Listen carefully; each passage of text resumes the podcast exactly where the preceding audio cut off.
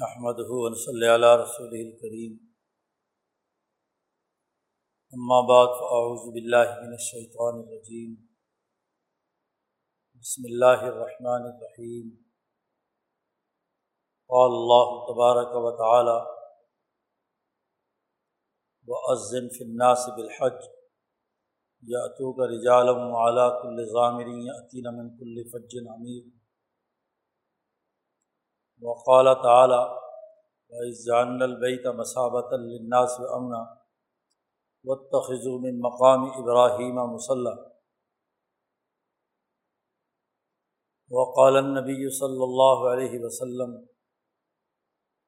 يَا أَيُّهَا النَّاسُ قَدْ فُرِضَ عَلَيْكُمُ الْحَجُّ فَحُجُّوا، أَوْ كَمَا قَالَ عَلَيْهِ الصَّلَاةُ وَالسَّلَامُ۔ صدق اللہ مولانا العظیم و صدق رسولہ النبی الکریم۔ معزز دوستو،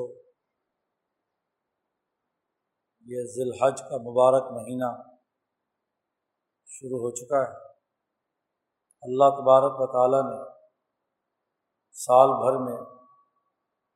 جو مہینے انتہائی محترم بنائے ہیں، ان میں یہ ذی الحج کا مہینہ بھی ہے، اشہر حرم میں سے۔ اس ماہ مبارک میں قدیم زمانے سے ہی انسانوں کے درمیان جو تضادات اور اختلافات یا جنگ و جدل تھا، اس کو حرام قرار دے دیا گیا۔ ان چار مہینوں میں عرب لوگ،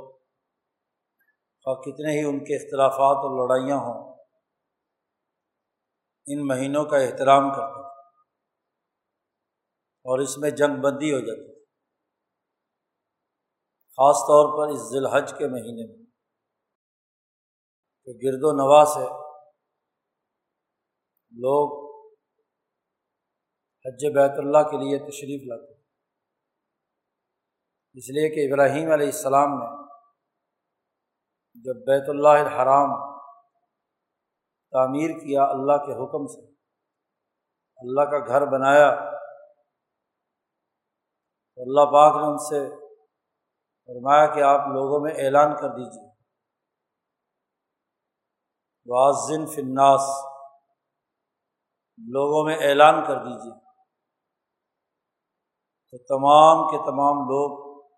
پیدل اور سواریوں پر دور دراز سے اس جگہ پہنچے۔ چنانچہ ابراہیم علیہ السلام کے زمانے سے لے کر اب تک انسانیت کا جم غفیر بیت اللہ الحرام کے طواف، اس کی زیارت، اور وہاں اللہ کے جو شاعر ہیں ان کی عظمت اور تعظیم کے لیے جمع ہوتے رہے۔ یہ عظمت والا مہینہ ہے، اس لیے کہ انسانیت کا پہلا گھر ہے۔ اِنَّ أَوَّلَ بَيْتٍ وُضِعَ لِلنَّاسِ لَلَّذِي بِبَکَّۃ، سب سے پہلا گھر انسانیت کے لیے جو کرۂ ارض پر بنایا گیا ہے وہ مکہ مکرمہ میں ہے۔ بیت اللہ الحرام انسانیت کا پہلا گھر، آدم اور حوا نے انسانیت کی اجتماعی زندگی کی تعمیر و تشکیل کے لیے یہ گھر بنایا ہے۔ بیت کہتے ہیں اس کمرے کو جس میں رات گزاری جاتی ہے۔ یہ پہلا گھر ہے جو اللہ کے حکم سے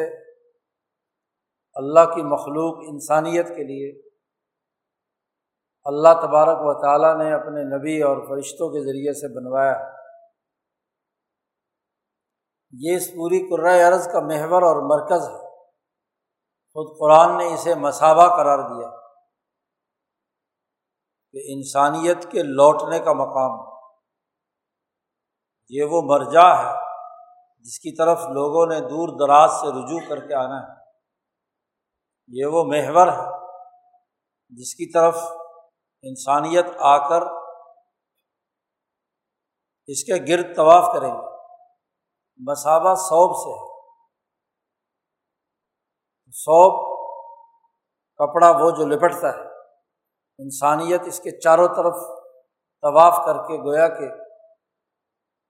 چکر کاٹ کے اس کے گرد لپٹتے ہیں، اس کے غلاف سے لپٹتے ہیں۔ اس گھر کا عاشقانہ طواف کرتے ہیں، اس کے ساتھ تعلق قائم کرتے ہیں، اس لیے کہ یہ شاعر اللہ میں سے، اور اللہ کے شاعر کی عظمت پیدا کرنا سب سے پہلا بنیادی مقصد یہی ہے۔ اس ماہ مبارک میں انسانوں پر ایک ایسا عالمی اجتماع قائم کرنا ضروری ہے، بالخصوص صاحب استطاعت مسلمانوں پر، کہ وہ دور دراز سے سفر کر کے یہاں اس مرکز میں حاضر ہو۔ جن پر بھی حج فرض ہو گیا ان کے لیے لازمی ہے کہ وہ اپنے فرض کی ادائیگی کے لیے زندگی میں ایک بار ضرور حج کے لیے جائیں۔ ذی الحج کو ذی الحج بھی اسی لیے کہتے ہیں، حج والا مہینہ، اور حج کا لفظی معنی ہے ارادہ کرنا، قصد کرنا، عزم کرنا، ایسا پختہ جس میں کوئی تغیر و تبدل نہ ہو۔ راستے میں جو مشکلات پیش آئیں،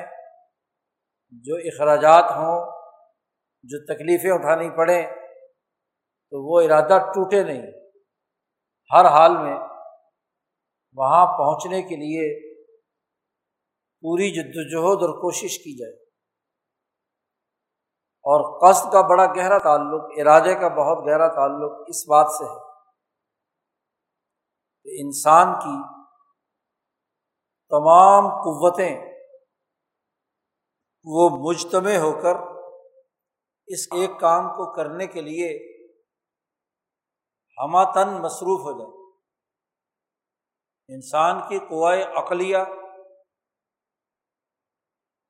اس کی قوائے عملیہ، اس کی تمام جسم کے تمام ذیلی نظام، طبیعت سے متعلق ہو یا دماغ سے متعلق ہو یا قلب سے متعلق ہوں، وہ تمام قوتیں پختہ عزم کر کے ایک پیج پر آ جائیں، متفق ہو جائیں کہ انہوں نے ہر حال میں پورے عشق و محبت،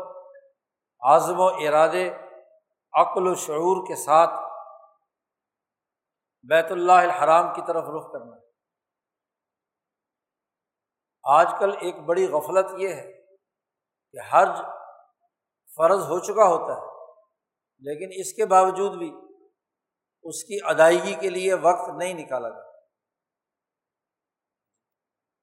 کوئی نہ کوئی مصروفیت، کوئی نہ کوئی کام،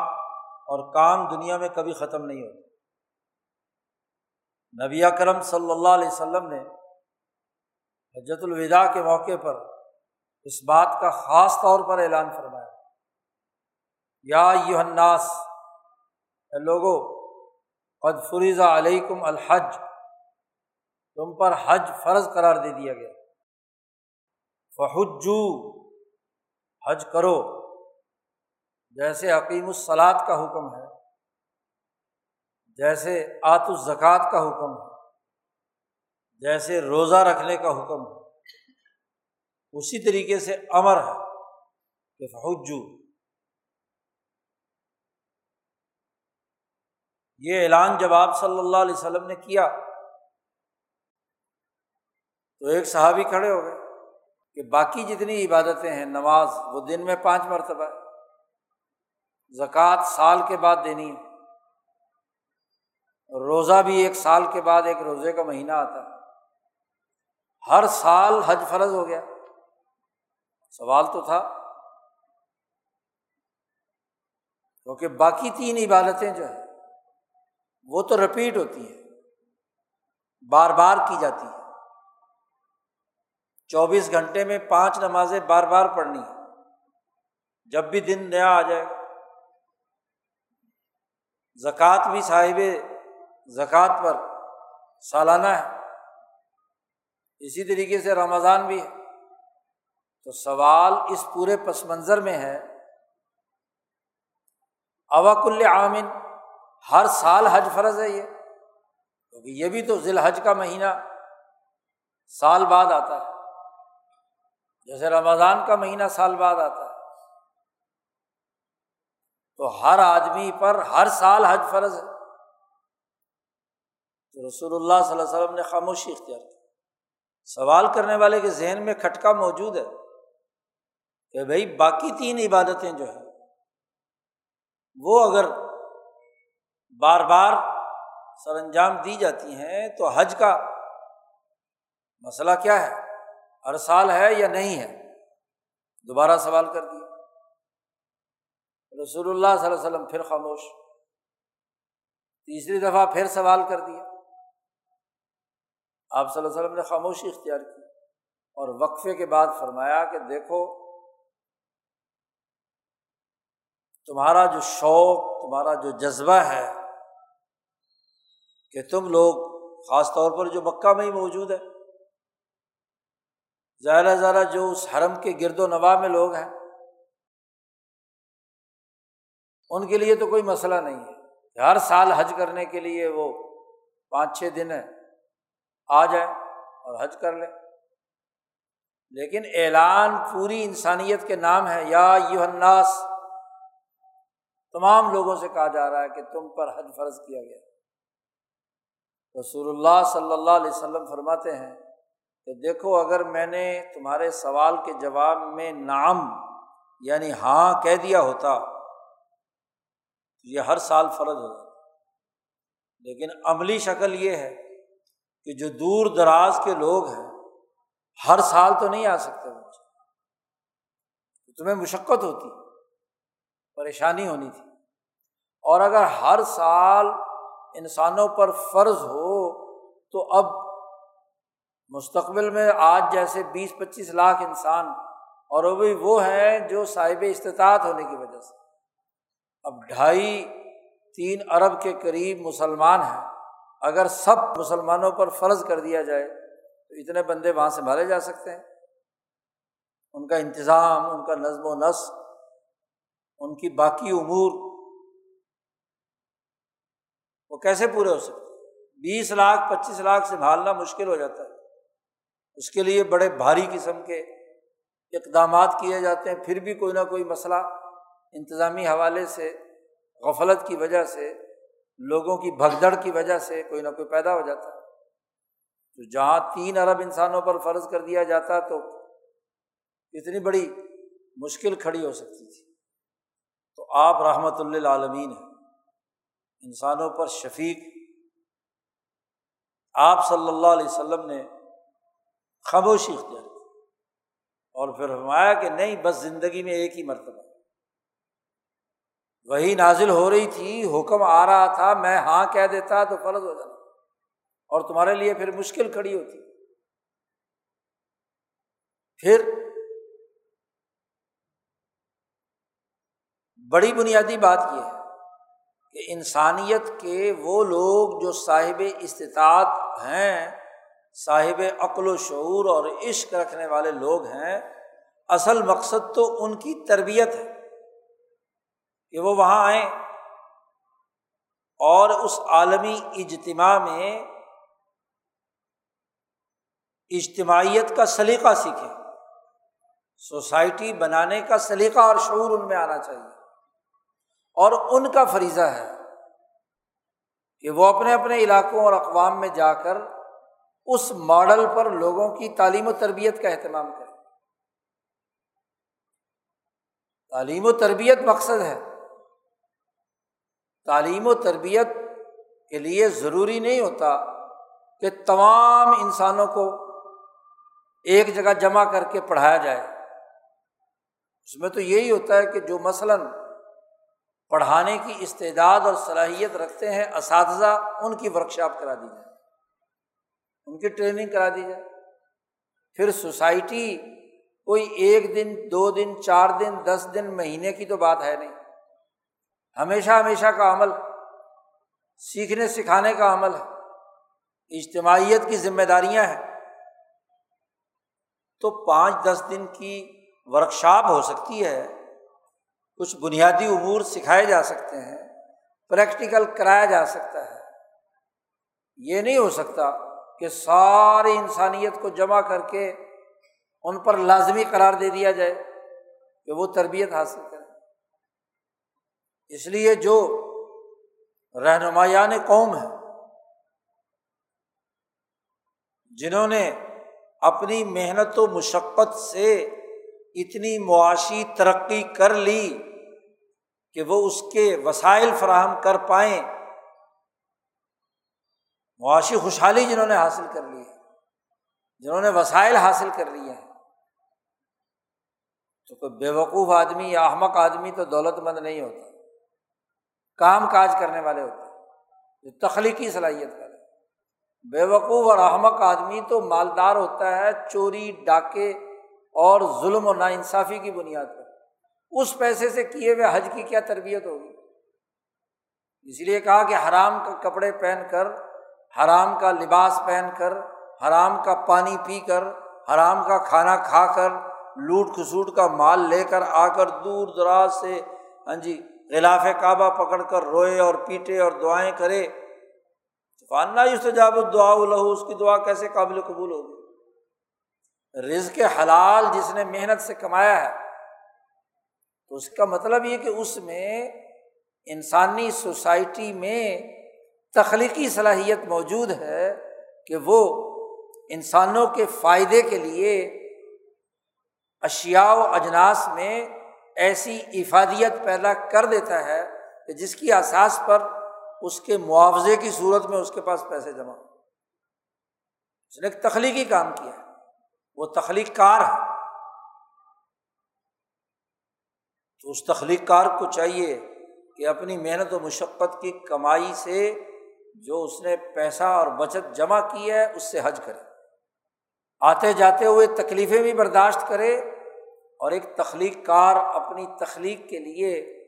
ذہنی اور جسمانی تمام اذیتیں برداشت کرنے کے لیے تیار ہوتا ہے۔ اس کے سامنے ایک مشن ہوتا ہے، ایک ہدف ہوتا ہے،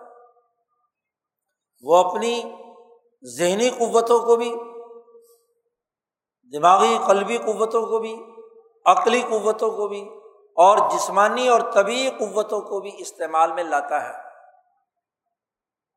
اپنے پیشے میں، اپنے شعبے میں، تجارت میں، زراعت میں، صنعت میں، 3 ہی بنیادی شعبے ہیں،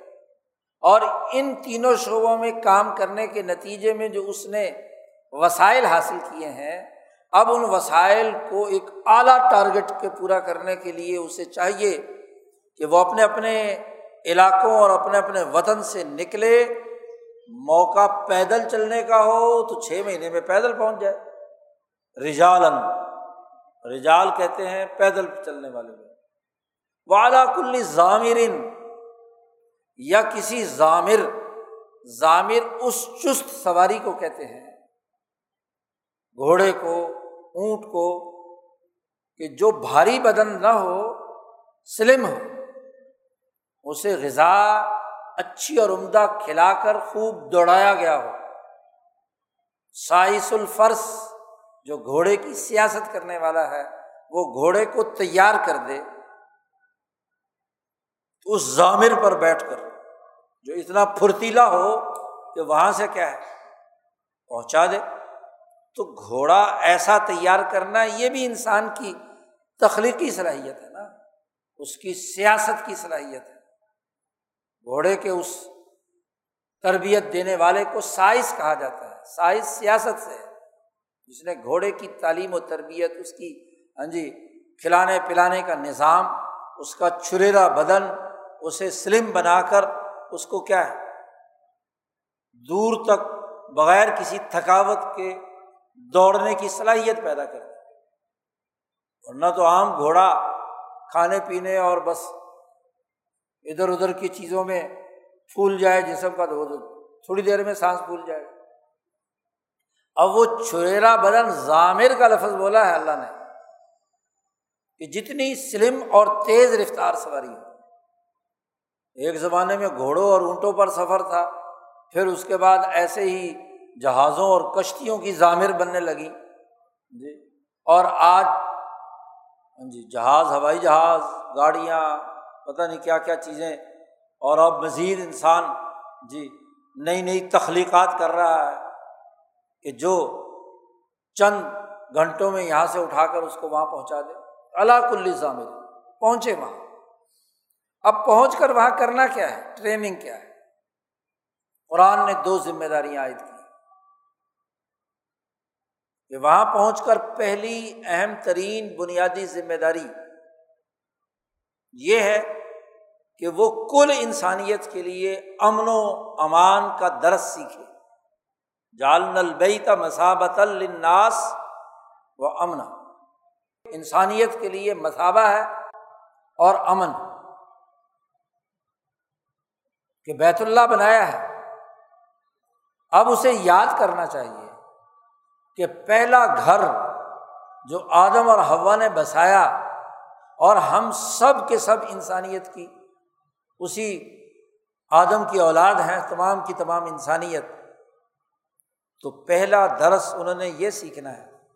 کہ تمام انسان وہ دراصل ایک آدم کی اولاد ہے، ایک باپ کے بیٹے ہیں۔ تمہارا باپ ایک، تمہاری ماں ایک، تمہارا دین ایک، تمہارا خدا ایک۔ وحدت انسانیت کا درس وہاں سیکھنا ہے، مثابۃ للناس، یعنی انسانیت کے لیے مرکز اور منبع اس بیت اللہ کو بنانا ہے کہ یاد کرے کہ وہ پہلا گھر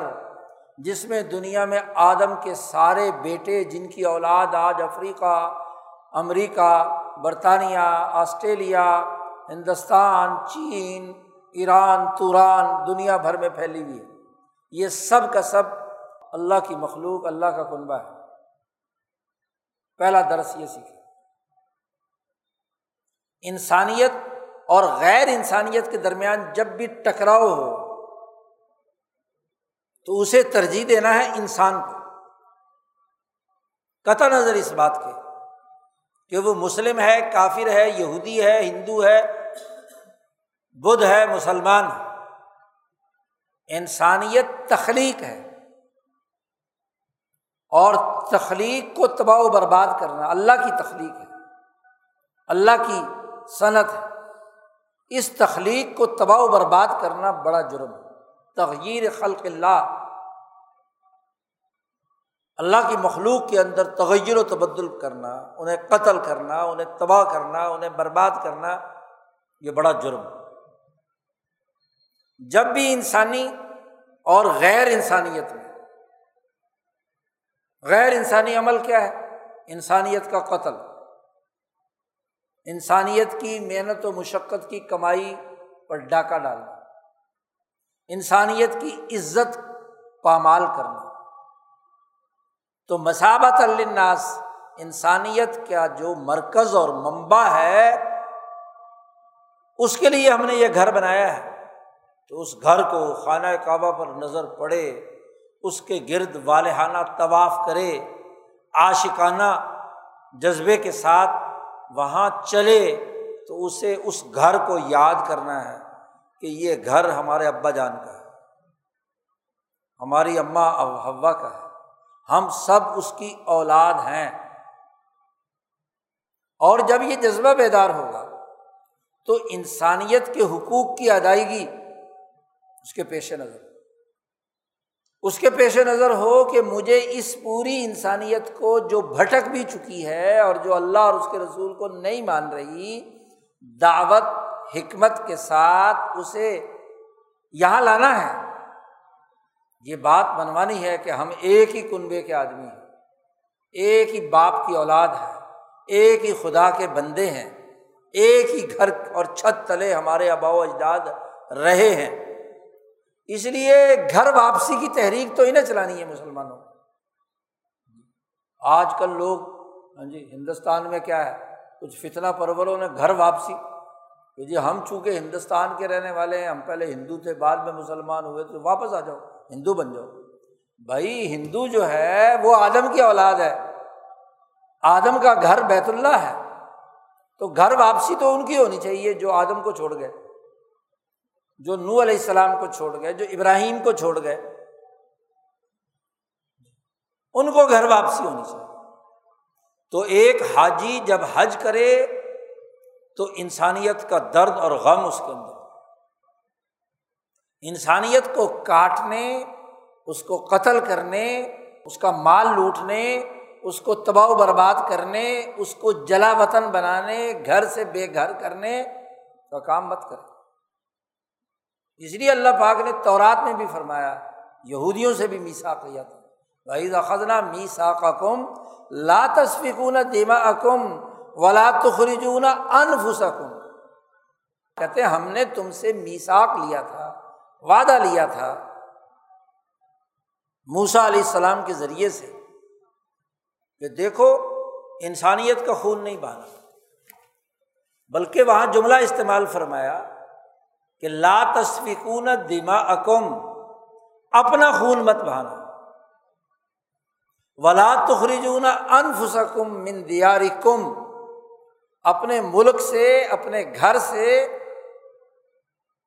اپنے آپ کو مت نکالنا۔ تو وہاں سوال پیدا ہوا ہے، مفسرین نے یہ سوال نقل کیا ہے کہ بھلا آدمی اپنے آپ کو کبھی قتل کرتا ہے؟ کہ تم اپنے آپ کو مت قتل کرنا۔ کبھی اپنے آپ کو اپنے وطن سے بے وطن کرتا ہے؟ نہیں۔ تو یہ اللہ نے کیا کہا ہے کہ تم اپنے آپ کو قتل نہ کرنا، تم اپنے آپ کو کیا ہے وطن سے بے وطن نہ کرنا، کیا مطلب ہے اس کا؟ وہاں مفسرین نے وہ حدیث نقل کی ہے رسول اللہ صلی اللہ علیہ وسلم کی کہ مسلمانوں کی مثال ایسے ہی ہے، باہمی محبت، باہمی تعلق، باہمی رشتے اور نسبت کے اعتبار سے مثل المؤمنین، مسلمانوں کی مثال، فی توادہم، اس طرح کے الفاظ آئے ہیں آپس میں محبت کے اعتبار سے جیسے ایک جسم اور جسم کے بہت سارے اجزاء اور افراد ہوں، یعنی افراد مل کر ایک ریاست میں، ایک شہر میں، ایک دوسرے کے ساتھ تعلق میں، توادہم و تعاطفہم، آپس میں ایک دوسرے کے ساتھ مہربانی کے حوالے سے، مہربان ہونے کے حوالے سے۔ تو یہ ان کی جو یہ تعلق ہے، یہ تعلق کا جسد واحد، ایک جسم کی طرح، اگر اس جسم کے ایک عضو کو تکلیف پہنچے تو اس کے جیسے جسم کے باقی اعضاء کو بخار چڑھ جاتا ہے، تکلیف ہوتی ہے، جگراتا ہوتا ہے، آنکھ نہیں سوتی، جسم میں ایک جگہ پر تکلیف ہے، گردے میں تکلیف ہے، کہیں اور ٹانگ میں تکلیف ہے، کوئی زخم لگ گیا، تو آنکھ سوتی ہے نہیں۔ تو ایک اجتماعیت ہے، تو جب انسانی معاشرہ کسی سوسائٹی میں وجود میں آتا ہے تو وہ پورا معاشرہ مل کر ایک شخص ہے، ایک تشخص رکھتا ہے، ایک جسم ہے۔ تو اس جسم کو کہا کہ جب تم نے اپنے انسانوں کو قتل کیا تو گویا کہ تم نے اپنے جسم کو قتل کیا، اپنے جسم کے ایک عضو کو کاٹا، اس لیے پابندی لگا دی کہ غیر مت سمجھو، جو دوسرا انسان ہے وہ تمہارا جسم کا حصہ ہے، تمہاری اجتماعیت کا حصہ ہے، اس کے انسانی حقوق، اس کو کاٹنا، مارنا، جلا وطن کرنا، گھر سے بے گھر کرنا، یہ گویا کہ اپنے جسم کو کاٹنا، اپنے آپ کو نقصان پہنچانا ہے، اس اجتماعیت کو توڑنا ہے، اس سوسائٹی کو ختم کرنا ہے۔ تو انسانیت کی اس ہمدردی کی اساس پر دنیا بھر کے جتنے بھی انسان ہیں ان کی ہمدردی کا موجود ہونا، مسلمان ہے تو اس اجتماعیت کا حصہ ہونا، اور اگر ایسا نہیں ہے اور غیر مسلم ہے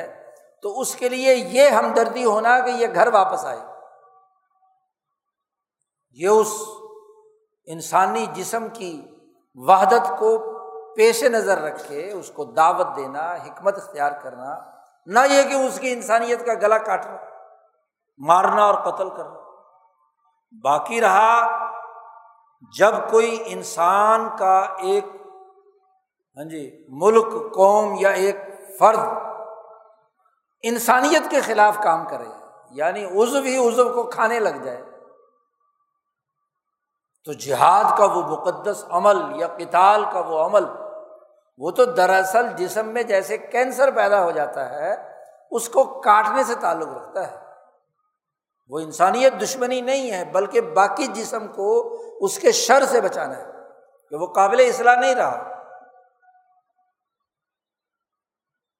عام زخم ہو جائے، عام تکلیف ہو جائے تو کبھی جسم کاٹا جاتا ہے؟ نہیں، جب کینسر زدہ ہو جائے اور اس کا علاج ممکن نہ ہو بلکہ اس کے نقصان سے پورے جسم کو نقصان پہنچنا ہو تو پھر کوئی نہ کوئی حصہ اس کا کاٹنا پڑتا ہے، بس اس کا حصہ، انسان دشمنی سے کوئی تعلق نہیں۔ جہاد اور قتال کے خلاف بات یہ نہیں ہے، اس کا تعلق اس جسم کے حصے کو کاٹنے سے ہے جو کینسر زدہ ہے، اس کے علاوہ نہیں۔ اور اس میں بھی امام شاہ ولی اللہ دہلوی نے بڑی تفصیل بیان کی کہ ایک جہاد نبی اکرم صلی اللہ علیہ وسلم کا تھا، ایک جہاد صحابہ کا، اور ایک جہاد جو اس دور میں ہے۔ اس کے بعد نبی کا جہاد اور قتال وہ ہے جس پر اللہ تبارک و تعالیٰ نے ٹارگٹ مقرر کر کے آپ صلی اللہ علیہ وسلم کے ذمے لگایا تھا کہ یہ بندے قابل اصلاح نہیں ہے، یہ انسانی جسم کا وہ گلا سڑا حصہ ہے کہ اس کا خاتمہ ضروری ہے۔ مثلاً ابو جہل، 70 مکے کے جو بڑے بڑے سردار، قیصر و کسریٰ، چند گنتی کے افراد ہیں جن کے قتل کرنے کا رسول اللہ صلی اللہ علیہ وسلم کو ٹارگٹ دیا گیا، حتیٰ کہ وہ منافقین جن کا نفاق بھی کھل کر سامنے آ گیا، 40-50 آدمیوں کے تو نام بھی رسول اللہ صلی اللہ علیہ وسلم نے بتلا دیے کہ یہ مسلمان نہیں ہے، کافر ہیں، بظاہر کلمہ پڑھتے تھے لیکن قتل کرنے کا حکم نہیں دیا۔ نبی کو جن افراد کی فہرست دی گئی تھی ان کو قتل کیا، بس 70 آدمی، ان کے نام لیے حضور صلی اللہ علیہ وسلم، اور ایک حدیث میں وہ 7 آدمیوں کے نام لیے مکہ میں ہی ہوتے ہوئے کہ یہ بندے ہیں، یہ قابل اصلاح نہیں، ان کو ابو جہل جن میں سردار تھا، جن یہ وہ جہاد ہے کاٹنے کا حکم خدا کے بغیر، کیونکہ نبی کا تعلق خدا سے ہے، جب تک اللہ نبی کو نہیں حکم دیتا تو باقیوں پر وحی نہیں آتی۔ جو کام رسول اللہ صلی اللہ علیہ وسلم کے ذمے لگا اور رسول اللہ صلی اللہ علیہ وسلم کے کام کی تکمیل کے لیے قیصر و کسریٰ کو شکست دینے کا کام صحابہ نے خلفائے راشدین میں دور میں جی، ان میں سے بھی جس نے پناہ لے لی اس کو پناہ دے دی، وَإِنْ أَحَدٌ مِّنَ الْمُشْرِكِينَ اسْتَجَارَكَ فَأَجِرْهُ، امن دے دو، جان کا تحفظ دے۔ قتل کرنا مقصد نہیں ہے، ان کی سیاسی طاقت توڑنا مقصد۔ اور شاہ صاحب نے کہا تیسرا جہاد وہ ہے جو دنیا میں صرف اور صرف اور صرف رائے کلی کی اساس پر، اجتماعی انسانی کے نفع کی بنیاد پر ہوگا، جو انسانیت کے مجموعی نفع کو نقصان پہنچائے، ایسے انفس شریرہ جو اجتماعیت کے لیے انتہائی زہر ہو چکے ہیں، ان کے خلاف قتال کرنا ہے، اور اس میں بھی مقصد ان کا براہ راست قتل نہیں ہے بلکہ کوشش کرنی ہے کہ زندہ گرفتار کر کے ان کی طاقت سلب کر لی جائے اور اس کے بعد پھر ان کو موقع دیا جائے قید میں یا ایک مخصوص ماحول میں رکھ کر کہ وہ دین کی طرف آ جائے، اور اگر دین نہیں قبول کرتے تو کم از کم اپنے شر کو انسانیت میں پھیلانے سے باز آئے۔ جی، امن و امان سے اگر سوسائٹی میں رہنا چاہیں تو امان دے دو۔ تو جب تک نفع انسانیت کے لیے کوئی لڑائی نہ ہو اس وقت تک قتال جائز نہیں۔ حجت اللہ میں شاہ صاحب نے تفصیل سے یہ بات واضح کی۔ تو سب سے پہلا کام بیت اللہ الحرام میں مثابۃ للناس، انسانیت کا درس سیکھنا، انسانیت کے لیے کام کرنا، اور انسانیت کے لیے کام یہ ہے کہ ایک تو قتل نہ کیا جائے، دوسرا انہیں اپنے ملک اور اپنے گھر سے بے گھر نہ کیا جائے۔ وَلَا تُخْرِجُونَ أَنفُسَكُمْ مِنْ دِيَارِكُمْ، دار کی تشریح میں مفسرین نے لکھا ہے کہ دار اس دائرے کو کہتے ہیں کہ جس کے اندر کوئی بھی اجتماعیت قائم ہو، چاہے وہ ایک گھر ہو، ایک بستی ہو،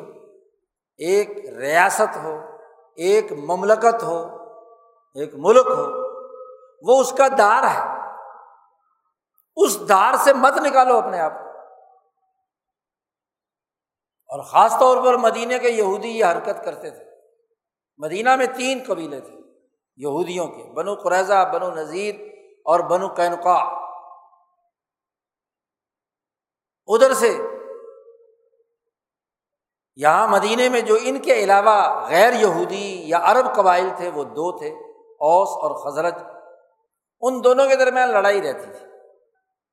یہ یہودی باہر سے آ کر بسے تھے یہاں، اس لیے یہ اپنے بچاؤ کے لیے ایک قبیلہ ایک کے ساتھ ہو جاتا تھا، دوسرا دوسرے کے ساتھ ہو جاتا تھا۔ اوس اور خزرج کے درمیان لڑائی ہوتی، جنگیں ہوتی، تو جس کا حلیف جو یہودی قبیلہ ہوتا تھا وہ دوسرے کے خلاف لڑتا تھا، اپنے یہودیوں کے خلاف، ان کو خون بھی بہاتا تھا جی، اور انہیں جلا وطن بھی کرتا تھا، گرفتار بھی کرتا تھا۔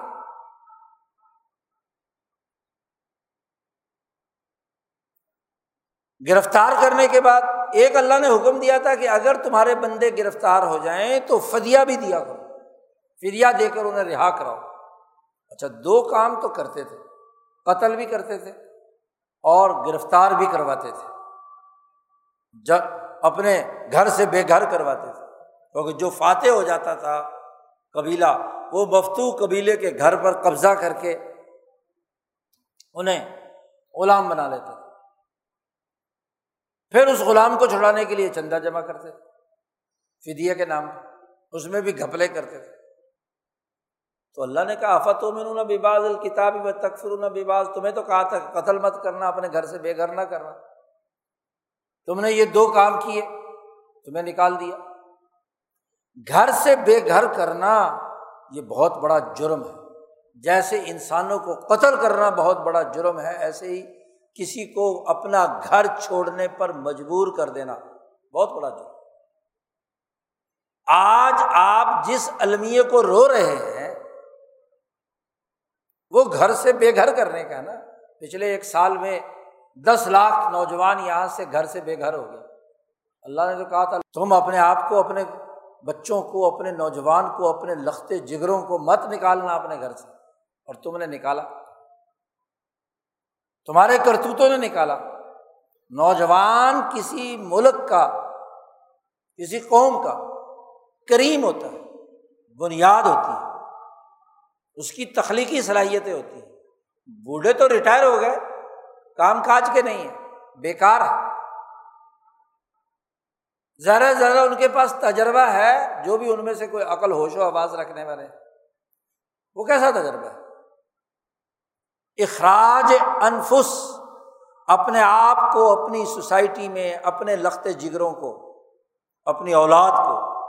گھر سے باہر نکلنے پر مجبور کرنا بہت بڑا جرم ہے۔ حج کا درس یہ ہے کہ وہ انسانیت کا سلیقہ سیکھ کر آئے اور اپنی قوم کے لوگوں اور افراد کو نہ تو قتل کروائے اور نہ ہی کیا ہے اپنے گھر سے اپنے وطن سے بے وطن کروائے۔ یہ حج کا درس ہے، عجیب تماشا ہے، گھر سے نکلنے پر مجبور کرتے ہیں اور پھر انسانی سمگلر مافیاز ان نوجوان بچوں کو اٹھا کر غیر قانونی راستوں سے حکمرانوں کی آنکھوں میں دھول جھونک کر بارڈر کراس کروا کر جان کو خطرے میں ڈال کر کئی ملکوں سے کراس کراتے کراتے کراتے لیبیا پہنچاتے اور وہاں سے کیا سمندر میں دھکا دے دیتے۔ 8 مہینے سے لیبیا میں یہ نوجوان پھنسے ہوئے تھے جو کشتی ڈوب کر مرے، جی جانے کا کوئی راستہ نہیں، اور اس پورے 8 مہینے میں وہ بلیک میل کرتے رہے ہیں یہاں ان کے خاندان والوں، پہلے 35 لاکھ 40 لاکھ پہلے لے چکے، پھر جی چونکہ آگے راستے بند ہیں، بڑی سختی ہے، لہذا ان کا خرچے پانی کے پیسے دو، اور ان میں سے جن لوگوں کے جی اپنے گھر والوں تک اطلاعات آئی ہیں کہ انتہائی مصیبت میں، خفیہ خانوں میں، دڑبوں میں، اذیت کی حالت میں اپنی نوجوان نسل کو تباہ و برباد کرنے کے لیے چھوڑ رکھا، اور یہ تو 400 تھے، ابھی تو پتہ نہیں کتنے ہزار، 7000 کے قریب ادھر ادھر مارے مارے پھر رہے ہیں، جنہوں نے کیا ہے تو مروانے کا کام خود، اور ماشاء اللہ ماں باپ بھی اور وہ نوجوان بھی نہیں سوچتا کہ وہ بھی اپنے گھر کو چھوڑ کر باہر جا رہا ہے، کیوں بھائی؟ اگر زندہ ہوتا تو یہاں کوئی نہ کوئی روٹی کھانے کے لیے کچھ نہ کچھ تو تھا، مزدوری کم مل رہی تھی نا، اپنا وطن چھوڑنا، مہاجر بننا خود ہی یہ بھی جرم ہے اس آیت کے تناظر میں۔ حج نے تو یہ بھی سکھانا تھا نا کہ ایک آدمی اتنا جذباتی نہ ہو، جس سوسائٹی میں رہا، جس نے پالا پوسا بڑا کیا، جہاں کی دھرتی کا اناج کھایا، جس ماں باپ کے ساتھ رہا، اس کا حق ہے کہ وہ اس کے لیے وہاں رہ کر کام کرے۔ عالمی سامراج نے دماغوں میں ڈال دیا کہ جی بس باہر جاؤ گے تو بس بڑے وارے نیارے ہو جائیں گے، چاہے وہاں بیت الخلا صاف کرنے پڑے، جی سڑکوں کی صفائی کرنی پڑے، برتن مانجنے پڑے، ذلت اٹھانی پڑے، اور جب غیر قانونی طور پر کسی ملک میں داخل ہوں گے تو وہاں تمہاری قیمت کیا ہے؟ تم تو بڑے سستے غلام، تمہاری حیثیت کیا ہے وہاں؟ ایک ایسے ڈرپوک فرد کی جسے ہر وقت دھڑکا لگا رہتا ہے کب تائے اور پولیس پکڑ لے، اس لیے اس کے جو انسانی حقوق ہیں وہ بھی اس ریاست پر لازمی نہیں ہوتے، کیونکہ قانونی طور پر آپ اس کے نظام کا حصہ نہیں ہیں۔ حج یہ سلیقہ سکھاتا ہے کہ اپنی دھرتی پر رہنے کا سلیقہ سیکھو، جی اعتماد کے ساتھ، حوصلے کے ساتھ، مشکلات آتی رہتی ہیں، ان مشکلات کے حل کرنے کے لیے خود کردار ادا کرو، اجتماعیت کوشش کرو۔ اب یہ ادھر ادھر سے قرض پکڑ کے اور ادھر ادھر سے مال ان ایجنٹوں کے حلق میں ڈال کر، اور یہ جو اتنا قرضہ چڑھا کر اتنی مصیبتوں، اور قرآن نے کہا وَلَا تُلْقُوا بِأَيْدِيكُمْ إِلَى التَّهْلُكَةِ وَأَحْسِنُوا، اپنے آپ کو ہلاکت میں مت ڈالو، غیر قانونی کام کیوں کرتے ہو؟ جانا ہے تو عزت اور وقار سے جاؤ، باقاعدہ جاؤ، اگر موقع ہے، اول میں تو اس کی بھی ضرورت نہیں ہے، لا تخرجون انفسکم، اپنے آپ کو اپنے گھروں سے مت نکالو، اپنی دھرتی، اپنا خاندان، اپنی سوسائٹی، اپنے قومی تقاضے تم نے مطالبہ کرتے ہیں، کہ آزادی اور حریت کے ساتھ اپنا کردار ادا کرو۔ مصیبتیں آیا کرتی ہیں، ظالموں کے اس سسٹم کو توڑو اپنی اجتماعی طاقت سے، کہ جو تمہیں غلام بنائے ہوئے ہیں، تمہیں مجبور کر رہے ہیں، ان کی پالیسیوں فیل کرو۔ وہ تو چاہتے ہیں کہ یہاں کا کریم نکل کر عالمی سامراج کی ایجنٹی کے لیے کردار ادا کرے، جی اور پھر اس پورے المیے میں وہ کہتے جی اب اتنے سمگلر گرفتار کر لیے، وہ بیچارے جو نیچے ان کے اہلکار ہیں، اصل میں تو اس کے پیچھے وہ مافیاز ہیں مقتدر طبقوں کے، جن کے پاس طاقت، اصل میں تو گینگ وہ چلاتے ہیں، وہ بھرتی کرتے ہیں، اور عجیب بات ہے بھرتی بھی اس علاقے سے کرتے ہیں کہ جو صنعتی ترقی میں اس پاکستان میں باقی تمام علاقوں سے آگے، جتنے نوجوان اس وقت ڈوبے ہیں وہ گوجرانوالہ سے لے کر راول پنڈی، یہ گجرات یہ علاقہ ہے جہاں فیکٹریاں لگی ہوئی ہیں۔ بھائی غربت سب سے زیادہ تو کیا ہے جنوبی پنجاب میں ہے، غربت تو سب سے زیادہ، مسکنت تو اندرون سندھ میں ہے،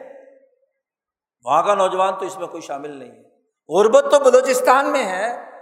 غربت تو ہاں جی فاٹا کے علاقے میں ہے، پختون علاقے میں ہے، وہاں کے نوجوان ہیں اس میں نہیں۔ وہ مزدوری کرنے کے لیے گوجرانوالہ، گجرات، گجر خان اور پنڈی اور فیصل آباد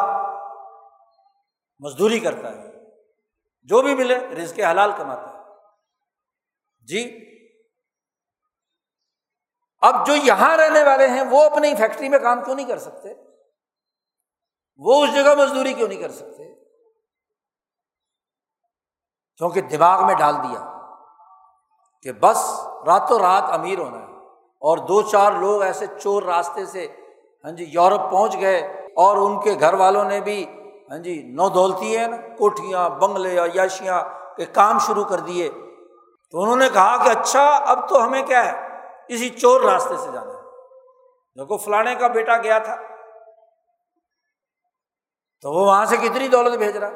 اور تو اور اس نوجوان کو اس کے گھر والے ٹکنے نہیں دیتے۔ ایک تحقیقی رپورٹ آ چکی ہے، کتاب بھی آ چکی ہے اس پر۔ یہ کوئی بھوکے ننگے نہیں تھے سارے، بھائی جس نے 35 لاکھ روپیہ دیا ہے تو کہیں سے تو آیا ہے نا، یہ سراکی بیلٹ میں ہے کسی کے پاس 35 لاکھ روپیہ دے کر جائے جی؟ یہ اندرون سندھ میں کسی غریب ہاری کے پاس ہے کہ وہ یہ پیسے دے کر جائے؟ نہیں۔ یعنی وہ علاقے جہاں کام کاج کرنے کے کسی درجے میں مواقع ہیں، لیکن محنت نہیں کرنی، کام نہیں کرنا، رزق حلال نہیں کمانا، چور راستے سے اپنے آپ کو گھر سے باہر نکال دینا ہے۔ قرآن نے تو کہا تھا لا تخرجوا نہ انفسکم، اپنے آپ کو مت نکالو جی۔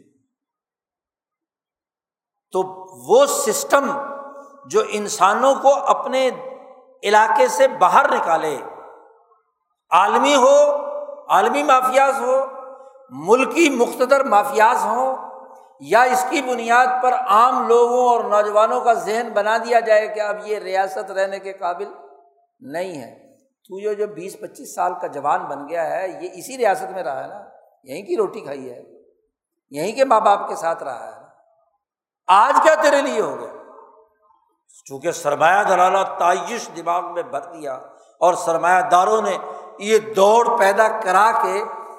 ان نوجوانوں کو گمراہ کر دیا کہ دولت ہی اصل ہوتی ہے۔ پھر ایسے ایسے ڈرامے دکھاتے ہیں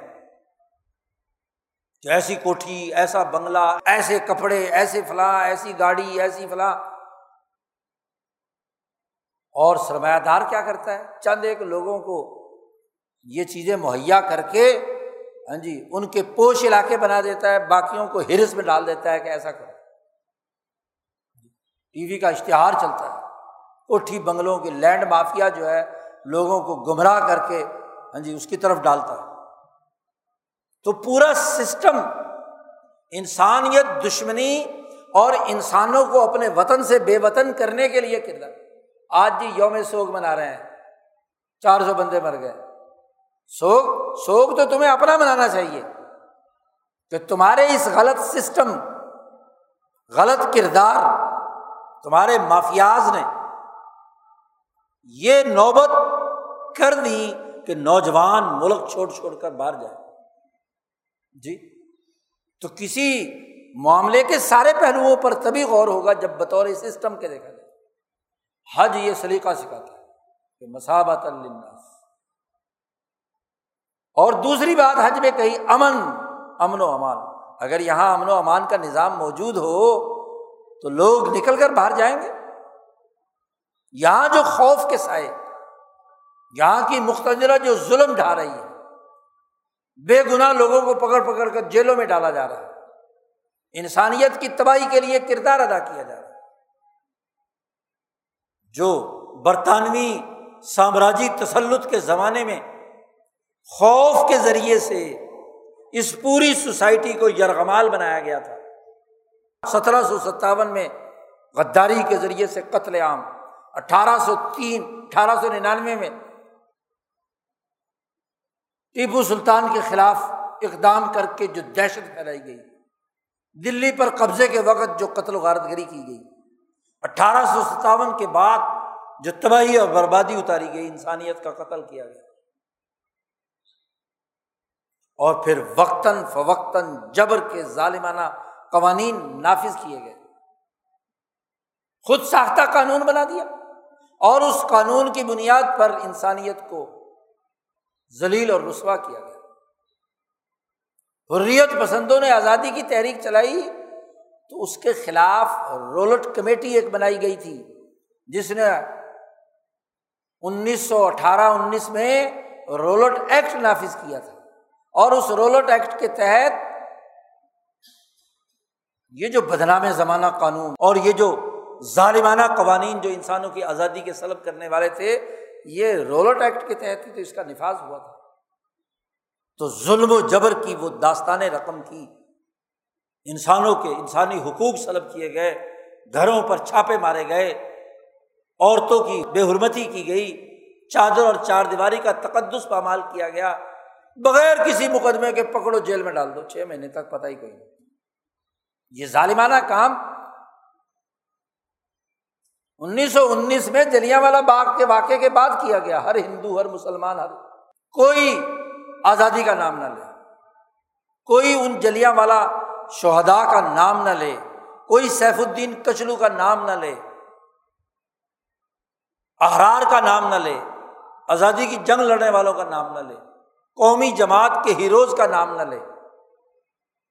زومانہ ناموں سے پکارنے کا عمل شروع کر دیا۔ تو پورے میڈیا وار اور جناب تشدد اور ظلم، پورا پولیس راج، سیکورٹی کے نام پر تسلط اور ظالمانہ قانون استعمال کر کے انسانوں کی آزادی سلب کی گئی۔ پھر 1935 میں شہید گنج کے واقعے میں اس تمام تر ظلم کے باوجود احرار سب سے بڑی پارٹی بن کر ابھری، تو اس کے خلاف کیا اقدام کیا گیا۔ پھر 1946 کے الیکشن میں فراڈ کیا گیا۔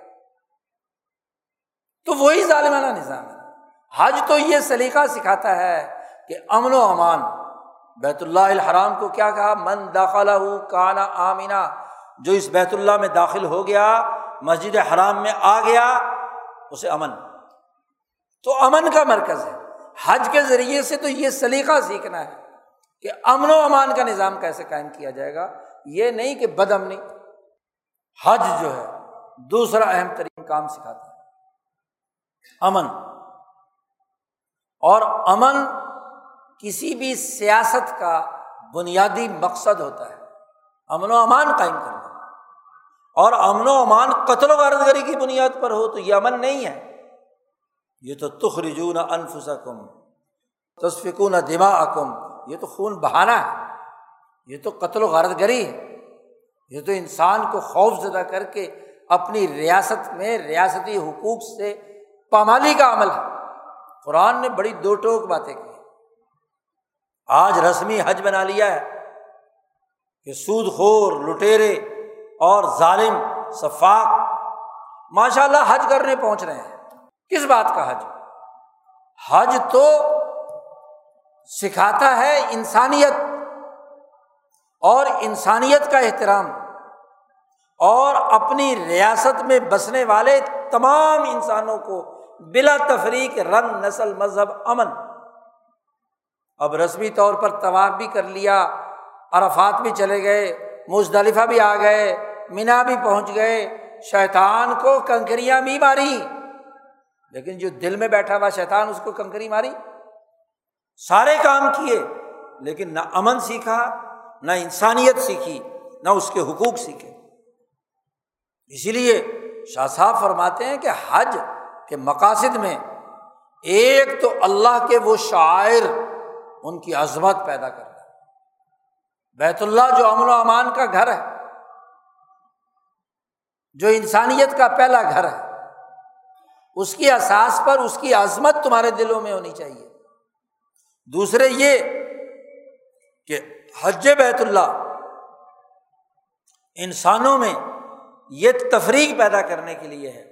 کہ کون پرامن ہے اور کون فاسق و فاجر ہے۔ حج میں عوام کو پتہ چل جاتا ہے کہ یہ فلانا آدمی حج پہ آیا ہے، اپنی ریاست میں اس کا کردار یہ ہے اور یہاں بڑا احرام باندھ کر طواف کر رہا ہے، تو فسق سامنے آ گیا کہ نہیں،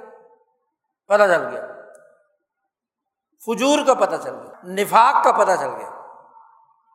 اور آج کے جدید دور میں تو کیا ہے، سبھی کچھ پتہ چل جاتا ہے نا کہ یہ جو سرمایہ دار ہے، یہ جو ظالم حج پہ گیا ہوا ہے، رسم تو اس نے پوری کی، بلکہ رسم بھی پوری نہیں کی، عرفات نہیں گئے، مزدلفہ نہیں گئے، اور کہتے ہیں کہ جی ہم اس کا دم ادا کر دیں گے، خون بہا دیں گے، بکرے کرا دیں گے 10 12 15، تو حج ہو گیا۔ یعنی اللہ نے محروم رکھا ان ظالموں اور فاسقوں کو کہ حکومت میں ہیں، پورے پروٹوکول کے ساتھ گئے ہیں، وہاں پہنچ گئے ہیں، تو عرفات نہیں جا رہے اس لیے کہ کہیں خرابی نہ ہو جائے، اور ان کا دم دے دیں گے۔ اور بھائی دم سے حج ہوتا ہے، حج کے تو 2 ہی فریضے ہیں، ایک عرفات اور ایک بیت اللہ کا طواف زیارت، جو عرفات سے واپسی پر آ کر کنکریاں مارنے کے بعد پہلے دن کی، پھر طواف افاضہ جسے کہتے ہیں، طواف فرض جو ہے وہ، یہ 2 فریضے ہیں، باقی واجبات۔ چلو کوئی آدمی مزدلفہ سے، عورتوں کو حضور صلی اللہ علیہ وسلم نے اجازت دی کہ گزر کر جا کر مدینہ ٹھہر سکتی ہیں، یا واجب ہے، واجبات میں سے ہمارے ہاں تو اس کا دم دیا جا سکتا ہے۔ او بھائی وہ تو بنیادی رکن ہے عرفات، تو عجیب بات ہے کہ وہاں جا کر شاہ صاحب کہتے ہیں فاسق و فاجر اور ایک مخلص مومن، اس کا کچا چٹھا سامنے آ جاتا ہے، جس نے واقعی یہاں امن قائم کیا، جس عوام نے، جن مخلص لوگوں نے، صحیح محسنین نے، ان کا حج مبرور ہوا کہ انہوں نے یہاں بھی امن و امان قائم کیا، اور اس کے مطابق وہاں بھی، اس حج کے دوران بھی انہوں نے کوئی ایسی حرکت نہیں کی کہ فلا رفث ولا فسوق ولا جدال فی الحج، کوئی لڑائی جھگڑا نہیں کیا، کسی قسم کا کوئی بے حیائی کا کام نہیں کیا، کوئی فسق فجور نہیں، کوئی قانون نہیں توڑا، وہاں بھی پورے ڈسپلن میں رہا، حج مبرور ہے۔ تو مخلص مومن محسن حاجی اس کا، اور ایک منافق فاسق فاجر، اس کی خرابی اس حج سے کیا ہے، علم نشرہ ہو جاتا ہے، کیونکہ ہر حال میں اسے عرفات کے میدان میں جانا ہے، لوگوں کے سامنے جانا ہے۔ اور اب تو لوگوں سے بچانے کے لیے عرفات کے میدان میں بھی بڑے اسپیشل قسم کے خیمے اور مقامات اور جناب والا وہاں بھی عمارتیں بنانی شروع کر دی۔ ابھی اس دفعہ کی جو ویڈیو آئی ہے عرفات کے میدان میں، جہاں صرف 9 ذی الحج کو زوال سے لے کر غروب آفتاب تک کے اس دورانیے میں قیام کرنا ہے، اس کے لیے بھی 5 اسٹار ہوٹل، بلکہ اس سے بھی اوپر کے ہوٹلوں کی سہولت کے چھوٹے چھوٹے ہٹ، جسے پکنک منانے آئے، لگتا ہی نہیں کہ وہ حج کرنے گئے۔ اس کا مطلب یہ کہ حاجیوں کے میدان میں تم لوگوں کا انسانیت کا سامنا کرنے سے گھبراتے ہو۔ کھلا میدان ہو اور کھلے میدان میں اللہ کے حضور میں کھڑے ہو کر ہاتھ اٹھا کر دعا مانگے، اللہ کو پکارے، گڑ گڑائے سب کے سامنے، تاکہ اچھے اور برے کا پتہ چل جائے۔ اور جب چوروں نے جانا ہو، ڈاکوؤں نے جانا ہو، اور لوگ پہچان لیں کہ اچھا یہ بدامن، اس نے اتنے بندے یہاں سے بھگائے ہیں اور پھر یہاں آ گیا۔ تو حج جو تربیت کی مقام تھا، محنت اور مشقت کا، جسمانی مشقت بھی، مالی اخراجات بھی، انتظامی ڈسپلن بھی، امن و امان کا سلیقہ بھی، انسانیت دوستی کا شعور بھی، جو حج کا بنیادی کام ہے۔ اسی اساس پر تو رسول اللہ صلی اللہ علیہ وسلم نے فرمایا یا ایھا الناس قد فرض علیکم الحج، یہ ہے قصد، یہ ہے ارادہ، فحجوا، حج کرو، یہ ہے حج۔ جو ان تمام لوازمات کے ساتھ ہے، اور اگر یہ نہ ہو اور انسانوں کو تباہ و برباد کرنے کے لیے ہاں جی کردار ادا کریں اپنے ملک اور ریاست میں، ایسا معاشی نظام، ایسا سیاسی نظام، ایسا سماجی نظام، ایسا سیکورٹی کا نظام جو خون بہائے، انسانوں کو جلا وطن کرے، گھر سے بے گھر کرے۔ اور یاد رکھو وَلَا تُخْرِجُونَ أَنفُسَكُمْ مِنْ دِيَارِكُمْ میں یہ بات بھی داخل ہے کہ کسی کو اس کے گھر سے اٹھا کر جیل میں بند کر دیں۔ جی بھائی، پہلے تو اخراج یہ ہوتا تھا جس کو کہتے تھے نفی، اپنے ملک سے باہر نکال کر بھینک دینا، جی نفی الدار یا نفی الارض، قرآن نے بھی یہ استعمال کیا۔ امام اعظم امام ابو حنیفہ نے کہا کہ یہ جو تم باہر نکال دیتے ہو کسی شریر کو، چور کو، ڈاکو کو، قاتل کو، تو باہر جا کے یہ سارے چور مل کر ایک گینگ بنا لیں گے اور پھر گینگ بنا کر آ کر ریاست پر قبضہ کرنے کی کوشش کریں گے۔ اس لیے ان کے جلا وطن، ان کے سوسائٹی سے باہر نکالنے کا مطلب جیل ہونی چاہیے، کیونکہ باہر جا کر تو کیا ہے، خرابی پیدا کریں گے۔ تو جیل بنائی تھی مجرموں کے لیے، ڈاکوؤں کے لیے، قاتلوں کے لیے، بد امنوں کے لیے، تو یہ جلا وطن کرنا تھا، کیونکہ اس آدمی کی جب آزادی سلب کر لی، وہ اپنے وطن میں، اپنے گھر میں سکون سے نہ رہ سکتا، نہ سکون، تو جلا وطن کر دیا نا، اس کو گھر سے نکال دیا۔ اللہ نے دیارکم کہا، دیار دار کی جمع ہے، دار کا اطلاق سب سے پہلے اپنے گھر چار دیواری سے ہوتا ہے۔ تو حج تو یہ سلیقہ سکھاتا ہے کہ نہ اخراج انسانیت ہو، نہ قتل انسانیت ہو، بلکہ امن انسانیت ہو، ان کی جان، مال، عزت، آبرو، ان کے وسائل، ان کی حفاظت۔ اب دیکھو عزت کی حفاظت کا بھی حکم دیا گیا، وہاں حج کے دوران کہا گیا کہ لا رفث ولا فسوق ولا جدال فی الحج، کوئی جھگڑا نہیں ہوگا، کوئی قسم کا شہوانی کام نہیں ہوگا، کسی قسم کا فسق و فجور، اور فسق و فجور میں وہ تمام امور شامل ہیں جو ایک مسلمان کی بیعت کے وقت لازمی ہیں، کہ نہ غیبت کرے گا، نہ بدعت کرے گا، نہ کسی پر تہمت لگائے گا، نہ زنا کرے گا۔ یہ ساری تہمت بھی تو شامل ہے کہ نہیں؟ جھوٹا الزام لگا دو، جھوٹا پروپیگنڈا کرا دو کہ اس نے جناب والا ریاست دشمنی کی ہے، جھوٹی گواہیاں بھگتا دو، تو یہ بھی تو کیا ہے، حج یہ سلیقہ سکھاتا ہے کہ انسان انسان بن کر آئے، سچا مسلمان بن کر آئے۔ اسی لیے رسول اللہ صلی اللہ علیہ وسلم نے فرمایا کہ جو حج کی ٹریننگ مکمل کر لیتا ہے وہ ایسا ہی ہے جیسا کہ آج اپنی ماں کے پیٹ سے پیدا ہو کر آیا ہے۔ جیسے وہ ماں کے پیٹ سے پیدا ہوا تھا بغیر جرم کے، کیونکہ اس نے جرائم معاف کرا کر آئندہ کا عزم کر لیا۔ حج کا مطلب عزم کرنا، یہ عزم صرف اتنا نہیں ہے کہ یہاں سے عزم کر کے مکہ پہنچ جاؤ، وہاں رہ کر وہ عزم پختہ کرنا ہے انسانیت دوستی کا، اس کے حقوق ادا کرنے کا، انسانی مسائل کے حل کرنے کا، اعلیٰ مقاصد کے لیے کام کرنے کا، کہ اس محنت و مشقت سے اس کے اندر یہ قصد اور ارادہ پختہ ہو جائے کہ وہ شریعت مقدسہ کے کسی کام کی خلاف ورزی نہیں کرے، کسی حکم کو پسے پش نہیں ڈالے گا، انسانی حقوق نہیں توڑے گا، انسانی مال نہیں لوٹے گا، انسانیت میں بدامنی پیدا نہیں کرے گا، انسانوں کو بے وطن نہیں کرے گا۔ اچھا، ایک طرف یہ تمام چیزیں ہیں کہ سوسائٹی کے نوجوانوں کی ضرورت پوری نہیں ہو رہی، ریاست میں بدامنی ہے، بھوک ہے، ننگ ہے، 1 ارب ڈالر کے لیے حکومت بھیک مانگ رہی ہے، ساری دنیا کے سامنے پھر رہی ہے، اور ساری ہاں جی لگائی جا رہی ہے شرطوں پہ شرطیں، کوئی انسانیت۔ یہ حاجی ہے، کس بات کا حج، کس بات کا عزم، کس بات کا ارادہ، کس بات کے لیڈر؟ قرآن کھل کر بات بیان کرتا ہے ذی الحج کا مہینہ حج کی عظمت، حج کی تعلیم، حج کی تربیت، انسانیت دوستی کا شعور، یہ حج کی تعلیم کا فریضہ ہے۔ اور یہ جو عشرہ ذی الحج کے فضائل بیان کیے گئے ہیں، اس کا تعلق انہی امور کے ساتھ ہے۔ اگر ان امور کے ساتھ ہو تو فضائل ہیں،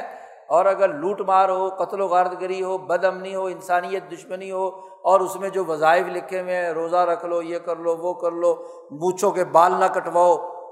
یعنی عجیب بات ہے، ایک مستحب عمل ہے کہ جس نے قربانی کرنی ہے وہ بال نہ کاٹے یکم ذی الحج کے بعد، اس کے کرنے پر تو بڑی فضائل پر گفتگو ہوگی۔ کیا یہ انسانیت کے قتل پر بھی گفتگو ہوئی اس مہینے میں؟ انسانوں کو اپنے گھر سے نکالنے پر بھی گفتگو ہوئی، جو فریضہ ہے۔ مستحبات پر زور ہے، اور جو فرائض اور ذمہ داریاں ہیں وہ پسے پشتا۔ یہی وہ عذاب کی وجہ ہے کہ ایسے حکمران، ایسے ظالم اور سفاک لوگ ہم نے قبول کیے ہوئے ہیں، اور اپنے ملک میں رہ کر ملک کے سسٹم کو درست کرنے کے بجائے ان کے اشارے، ان کے پھیلائے ہوئے جال اور عالمی مفادات کے مطابق اپنا ملک چھوڑ چھوڑ کر بھاگ رہے ہیں، چاہے سمندر میں ڈوبیں، غرق ہوں، کہیں جائیں۔ اس سے بڑی تباہی اور بربادی کیا ہے؟ یہاں تو خون کے آنسو ہونے چاہیے تمہیں کہ تمہارا لخت جگر، تمہارا خون۔ نبی قرآن نے تو کہا ہے کہ ایک انسان کا قتل کل انسانیت کا قتل ہے۔ تمہارے 400 بندے مر گئے دم گھٹ کر تمہاری خرابی کی وجہ سے، تمہارے ظلم کے بچنے کے لیے، بھوک سے بچنے کے لیے، اور تم کیا ہے، صرف سوگ بنا رہے ہو۔ تم نے تو قتل انسانیت 400 دفعہ انسانیت کو قتل کر دیا۔ قومیں تو تب بنتی ہیں جب پر میں نوجوان کی رسپیکٹ کریں، اس کی عزت کریں۔ ماں باپ وہ ہے جو اپنے نوجوان کو پال پوس کر بڑا کر کے اس کو عزت دے، اس سے تخلیقی کام کروائے، اسے اپنے گھر، اپنی ریاست، اپنے مملکت کے لیے استعمال کرے۔ تمام انبیاء علیہ السلام نے نوجوانوں کو دعوت دی ہے۔ موسیٰ علیہ السلام کے نوجوان کا ذکر ہے، قال موسیٰ لفتاه، اپنے نوجوان سے کہا۔ یوسف علیہ السلام کی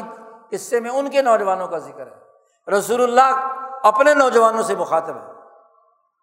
تو انبیاء کا ہدف نوجوان کریم کو اپنے ساتھ لگانا ہے،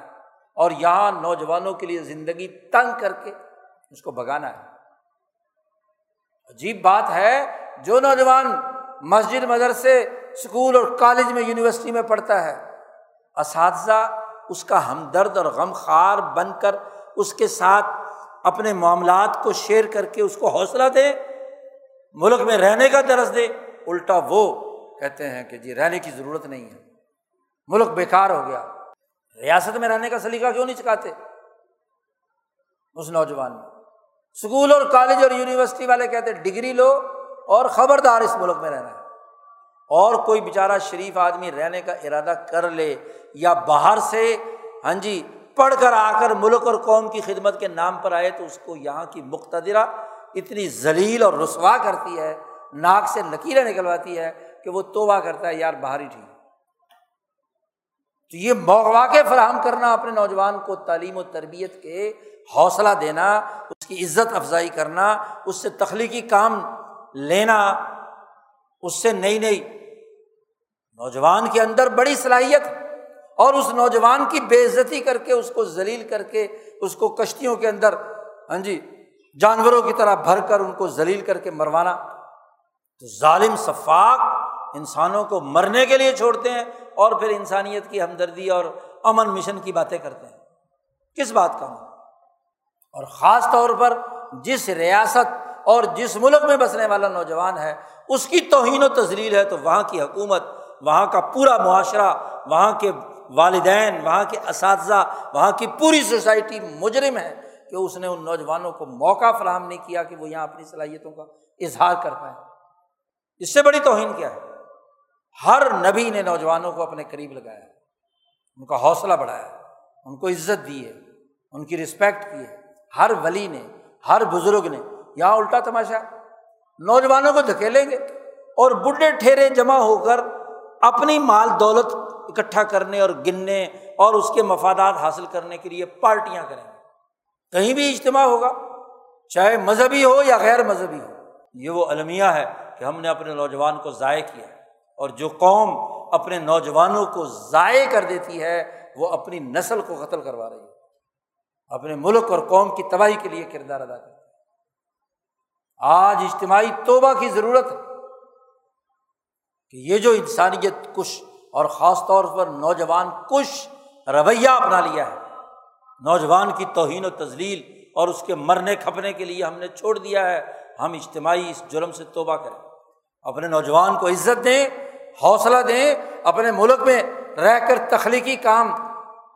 اس فرسودہ سسٹم کو ختم کرنے کا ان کے اندر بلند حوصلگی پیدا کریں، تب تو کام ہے۔ اور اگر نوجوان اسی طرح مرواتے رہے، اسی طرح تباہ و برباد کرواتے رہے، اپنا برین ڈرین کرتے رہے اپنے نوجوان، کچھ لوگ کہتے ہیں جی قانونی طور پر گیا، چلو جی قانونی طور پر برین تو ڈرین ہو گیا، آپ کے ملک کا تو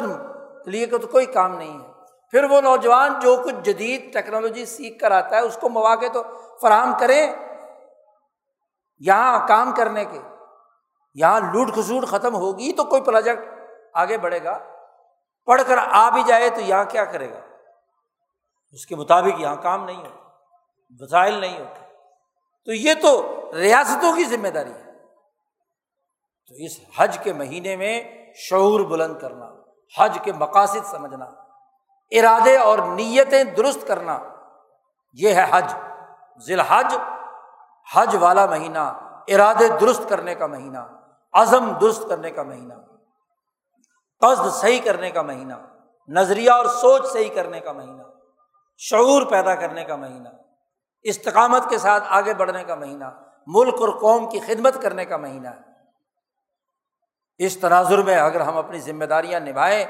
اور قرآن کے اس اعلیٰ شعور کو اور دین کے اس اعلیٰ نظام کو سمجھیں تو دنیا کی کامیابی بھی ہے اور آخرت کی، اور اگر ایسا نہیں ہے تو دنیا کی ذلت اور رسوائی تو ہے ہی، آخرت کا عذاب بھی تمہارا منتظر ہے۔ اللہ نے اسی آیت کے بعد آگے کہا ہے کہ آخرت کا عذاب سب سے بڑھ کر ہے۔ دنیا میں افتؤمنون ببعض الکتاب وتکفرون ببعض فما جزاء من یفعل ذلک منکم الا خزی فی الحیات الدنیا، دنیا میں بھی ذلت ہے اور آخرت کا عذاب اس سے بھی بڑا ہے۔ تو آج توبہ اور استغفار کر کے اپنے قصد، اپنے ارادے، اپنے حج کے جو عزم ہے، جو جس کے لیے حج فرض ہوا ہے، اس کو پیش نظر رکھ کر، چاہے کسی نے حج کیا ہے یا نہیں کیا، اس وقت ظاہر ہے کہ جو جا چکے ہیں وہی حج کر رہے ہیں، وہ اپنے اس پیغام کو سامنے رکھیں، اور جو یہاں ہے تو وہ اس نظریے کو درست کرنے کے لیے کردار ادا کریں۔ اللہ تعالیٰ ہمیں دین کا جامع شعور نصیب فرمائے، اور اپنے فرائض اور ذمہ داریوں کو جانچنے، پرکھنے، پورا کرنے اور استقامت کے ساتھ انہیں سر انجام دینے کی توفیق عطا فرمائے۔ وآخر دعوانا الحمد للہ رب العالمین۔